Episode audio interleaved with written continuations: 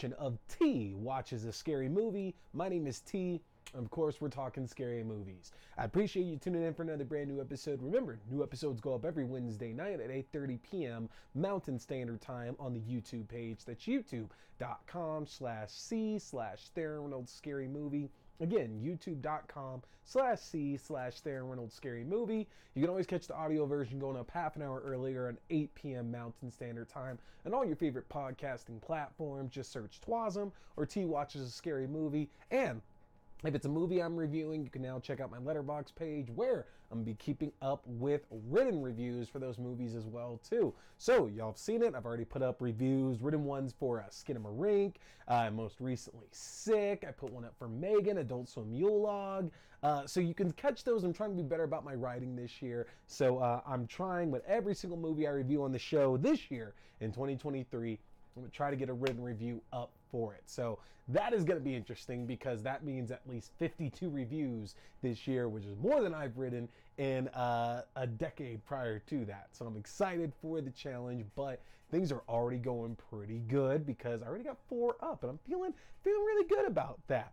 I'm also gonna be making sure I'm putting out the individual reviews for y'all uh, on the audio version as well too because uh, last year I did it really just for the full length episodes and this year I'm gonna do it for both. So you're not only gonna get the full length episodes but you're gonna get my little mini reviews in there as well. So tonight I'm gonna be talking a little bit about the premieres on HBO HBO Max whatever you want to call it of both The Last of Us and of Velma. Both of these shows made their debut in the last week, and of course, you know us, we talk about everything that's horror or horror adjacent, and both of those shows definitely fall into that realm. So, we're gonna talk about my thoughts on both of those tonight. But we got a little movie news to discuss first. It has been announced, it has already been announced that we are jumping right back into the world of Megan in the next couple of years because, as I predicted, we wouldn't find out until this summer. It has already been announced that we are getting our follow up to this 2022 hit, and we already got a sleuth of people coming back to it. Uh, Akela Cooper, screenwriter of the first Megan, as well as other films, including *Malignant*, *Nun*, and the upcoming *Nun* 2, is going to be returning to write the script for Megan 2.0, as it's been already been titled, as well.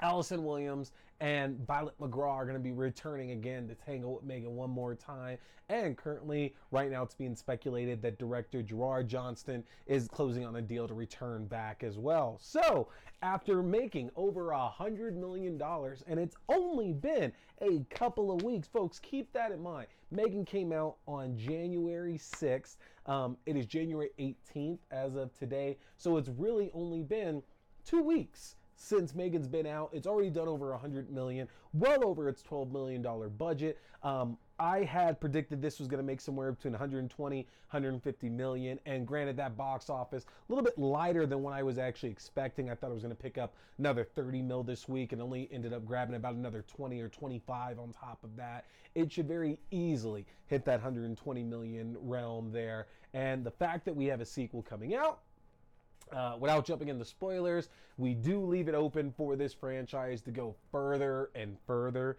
Um, I think that reasonably you could probably make a couple more of these. And what's interesting about that is what is that there's definitely more standalone stories to be told, but I do think there really is room, as much people might joke about it, for them to do a Megan Chucky crossover. I actually think that is something that would do wonders for Megan's franchise, um, which is already this bona fide hit, and anything helps Chucky out because it was just announced that we are getting season three of Chucky on USA and Syfy. See how I went right into that? So, more great Killer Doll news as we found out that season three is coming back. It is coming this fall back to USA in Syfy and Don Mancini has gone a step further to talk about there are still more legacy characters out there that he would love to see coming back into the fold. As you know, we've gotten to see a bunch of them already. Alex Vincent came back as Andy, Christina Elise came back as Kyle. Uh, we of course have Jennifer Tilly as Tiffany, Billy Boyd came back as Glenn Glinda. So we've gotten a lot of people from the show previously to come back and return, but there's still still so many names out there that we have yet to actually encounter in this. Uh, for starters, Detective Mike Norris, played by Chris Sarandon, who I had hoped, I had really, really hoped, was going to be making uh, making an appearance finally because Chris Sarandon has had nothing to do with the franchise since the original film. Same thing with Catherine Hicks, who played Karen Barclay as well. Um, I think that'd be cool as hell to see the two of them pop back up in the franchise because they're not dead and they're definitely, especially uh, Detective Norris, are very much enemies of Chucky. And Chucky has seemingly been on this revenge tour, going back around and taking care of folks who wronged him in the past. That was kind of the story of Curse and Cult of Chucky, was Chucky enacting his revenge on uh, Nica Pierce's family, who wronged him in his eyes in the past. So you feel at some point Chucky's still out there. He's still got more revenge to get. So maybe he's going to find his way to Mike and Karen's doorstep some point. That would be cool as hell. Also, um, I know that for Child's Play 3 being kind of like the low mark for a lot of people for the series itself, I'm not the only one who would love to see Tyler and De Silva make a return as well too. Andy's girlfriend uh, from Child's Play 3, and of course uh, the new younger buddy for Chucky that he met when he decided that he was going to play a little hide the soul with uh, Tyler as opposed to Andy at the military school. So who knows? But the fact that Megan's for sure getting a sequel coming in uh, coming in uh, 2025. Chucky's got season three coming along here. I think these two should be absolutely on some kind of collision course to give us something, whether it's represented in the TV show, which honestly does seem very likely, a little bit more likely to me uh, than a movie. Who knows? But if somehow Megan's responsible for getting this Chucky back on the big screen, that would be fantastic. So who knows? We'll find out. Uh, we still got some time, obviously, before any of that really comes into fruition. But Megan 2.0's on the horizon, y'all. Uh, also, also, uh, in less bigger news, but still just as cool, we're finding a new Scream trailer is coming out tomorrow.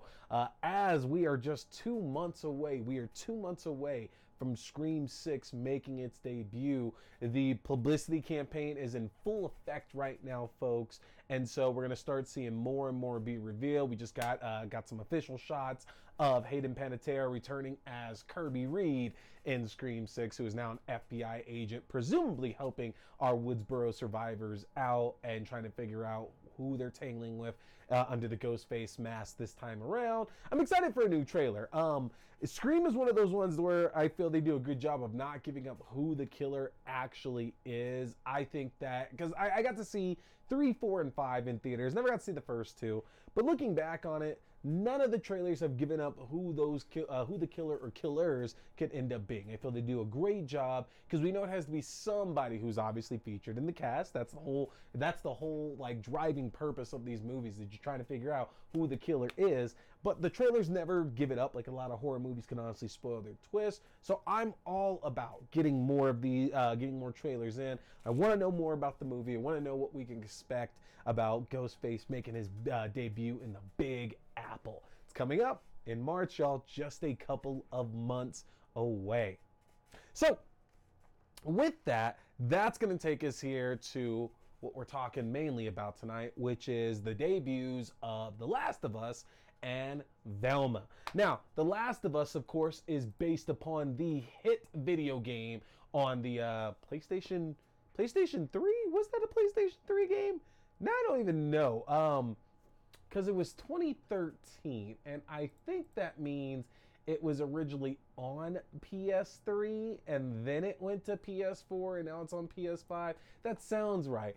Um, but it told it was a 20 uh, based on this 2013 game that told the story of a smuggler who's tasked with escorting a teenager across a post-apocalyptic United States. United States has been ravaged by this disease that basically turns anybody that gets infected into I don't know, bloodthirsty creatures is the right way to say it because the thing is, is that these are not zombies. Uh, they're a little bit more comparable to something like the infected in like 28 days, 28 weeks later, to where they're just kind of driven mad uh, by this disease, and because of it, it makes them homicidal and murdering uh, anybody that they come across that's normal. Um, and like it continues to just reshape and change their body's uh, body's chemistry um, to where they have all this fungus growing over them and they're becoming these massive behemoths.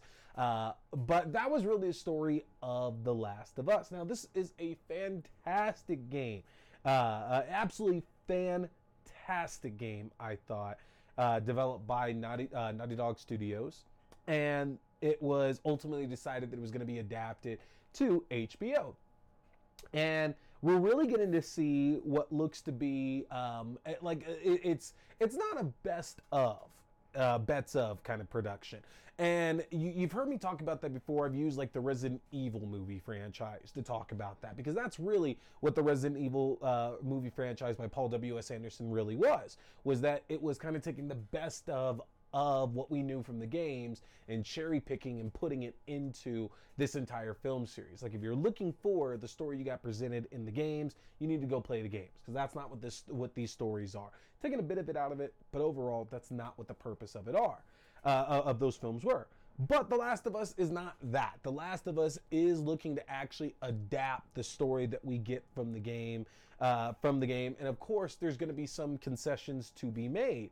And that's, I think, one of the most interesting things that I found with this premiere because, like a lot of you, I decided it was time to go ahead and do a replay of it. I just beat The Last of Us Part 2 uh, back in summer of 2022 after sitting on it for a while. Phenomenal, phenomenal game. But I hadn't played the first one in a few years. So I decided, you know what? New game's coming out. It's time to go ahead and take a crack at it. Let's see. Let's let's see you know, how it's playing now on the PS5, upgraded graphics and all that. Make sure I'm good on the story before the uh, the show actually comes out. And what I actually found that was fascinating is that um, where I put in time on it, because uh, the show debuted this past Sunday, and uh, which was the 15th, if I'm correct, the 15th, and and I, I, played maybe a few days before the show debuted and got, I don't know, maybe 90 minutes into it. For those of you who have played it, I'm not going to bore those of you who haven't with all the gameplay or anything. But basically, after uh, Joel, Ellie, and uh, and uh, um, Tess all escape from their quarantine zone that they're in, and they're starting to make their way across the country. That took all in all about 90 minutes or so for me to do because uh, if you've ever played video games with me before, if you have an option between doing it stealthy and going in guns a blazing, I always choose the stealth part because one, I love achievements, and two, I just think that's more skillful to have to walk through and choke people out rather than just shoot them and move on. And so it took me about 90 minutes to get through this first part of The Last of Us. The premiere was 90 minutes. And I thought it was actually kind of shocking that it almost synced up to where I was at was that The Last of Us, uh, where I played through, it basically ended where that first episode of the show ended at. And what's kind of cool uh, about that is that we know there are going to be nine episodes of the show. There's going to be nine episodes there. And the gameplay of the game itself is about 13 to 14 hours, which means that there's a few hours getting trimmed out of The Last of Us for sure. But when you really think about it, that how much of that is going to be walking, or we really stretch out walking in video games, setting up that atmosphere, letting you take in the beautiful scenery, if that's what's getting taken out and some of the dialogue, then it's a pretty straight one to one adaptation. And I find that to be really, really cool because we know that when it comes to video game movies, it's hard sometimes to capture what made the game so special because you only have, you know, 90 minutes to two hours most of the time to really fit in everything that was featured in one game, sometimes in multiple games. Yet doing a TV series, uh, and a TV series for HBO at that, that has money to spend, they have more time to adapt, and that means they can actually tell more stories. And I do find that fascinating because that means we don't have to sacrifice that much. I expect to see most of the big moments from that first game getting featured in the first season of this show. And not only that, it allows us to actually properly spend some time with our leads, um, with uh, uh, um, with Tommy, played by uh, uh, Gabriel Luna, with Ellie, played by Bella Ramsey, with Joel, played by Pedro Pascal, uh, with, with, Tess, played by Anna Torv, uh, and amongst all the others. We actually get a chance to know these uh, know these characters a little bit more that when all this terrible shit starts happening to them and they start having to make these heartbreaking decisions throughout the show, it's going to hit us that much harder because we're spending so much time with them. And I thought they did a fantastic job, uh, especially in comparison to the game, because playing it just a few days before, it's so fresh in my mind, and seeing it realized on TV, it's like, holy shit, like I literally just saw that. Like that's pretty accurate to what I'm seeing. Now, that first episode, doesn't really have a lot of the more scarier aspects of the game. And that, that makes sense because the the prologue of The Last of Us that basically sets up what the story is going to be, that itself is very riveting and very uh, uh, very heartbreaking and very uh, very tense for sure. Like it, it, it's it's a fantastic scene of Ellie, Joel, and Tommy trying to get out of their home and escape the the beginning stages of this pandemic, of this outbreak, and then just everything goes to shit. And they do a great job again of, of reflecting exactly what's featured in the game.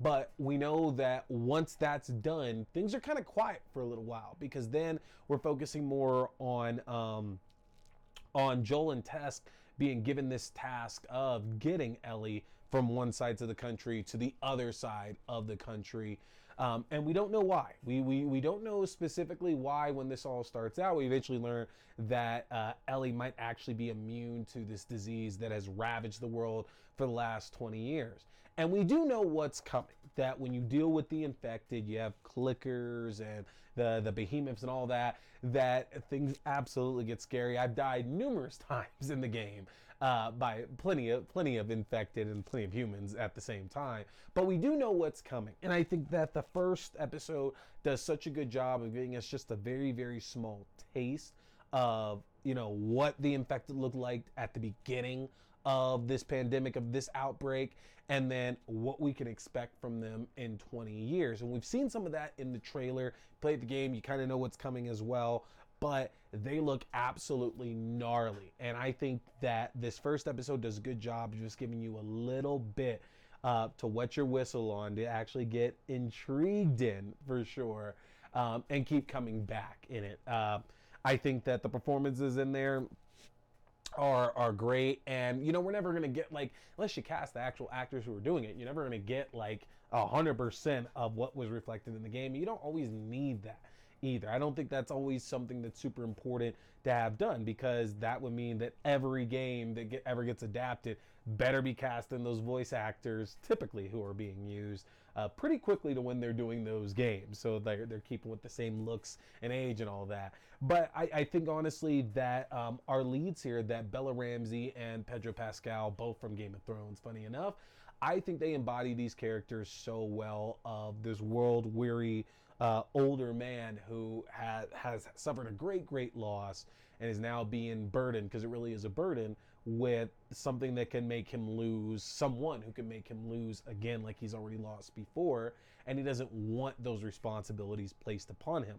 Whereas the flip of that is bella ramsey plays ellie as such this um such this uh, uh what's the word i'm looking for? Incorrigible uh, she's she's this th- this girl who's just fascinated and is very very encourageable because she she wants to be able to take care of herself and she doesn't want anybody putting her in danger in the least bit. And she knows that she's harboring this secret that could be incredibly dangerous to anybody else around her that would know but she's still just a little girl at the end of all of it. And i think that over the coming coming episodes we're going to get to see more and more and more um, of how uh, uh, of how this Ellie is forced to grow up in this world because she's only 14. She's she's only 14, but yet you'll you'll see as the show progresses on how she has to be a lot older with the things that she's encountering and that at the end of the day, both Joel and Ellie are looking for this relationship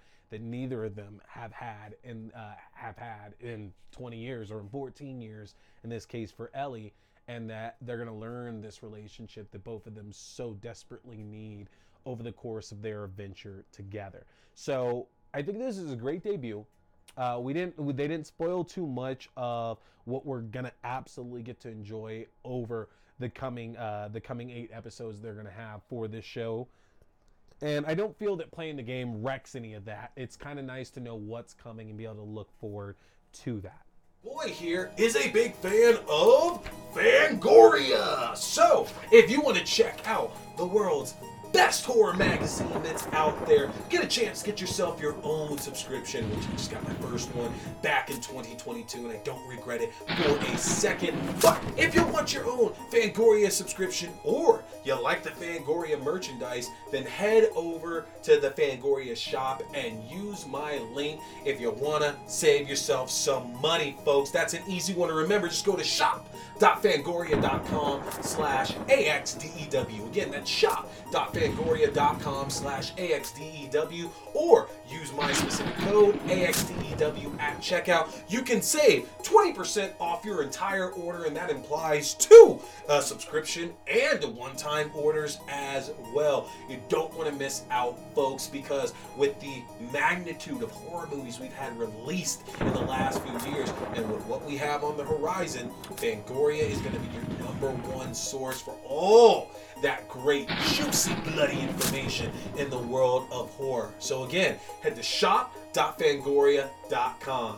Hey there, folks! Thanks for tuning in to T Watch This Scary Movie. I appreciate you checking out another review or movie news, whether we're talking movies, TV shows, books, or games, whatever. It's all scary. Remember, you can check out new episodes every Wednesday night at 8:30 p.m. Mountain Standard Time on the YouTube page for video. That's youtube.com slash c slash Theron Reynolds Scary Movie. Again, youtube.com slash c slash Theron Reynolds Scary Movie. And you can check out the audio version on all your favorite podcasting platforms. Just search T Watch the Scary Movie or Twaza. Don't forget, my name is T. We've been talking scary movies. Stay scared.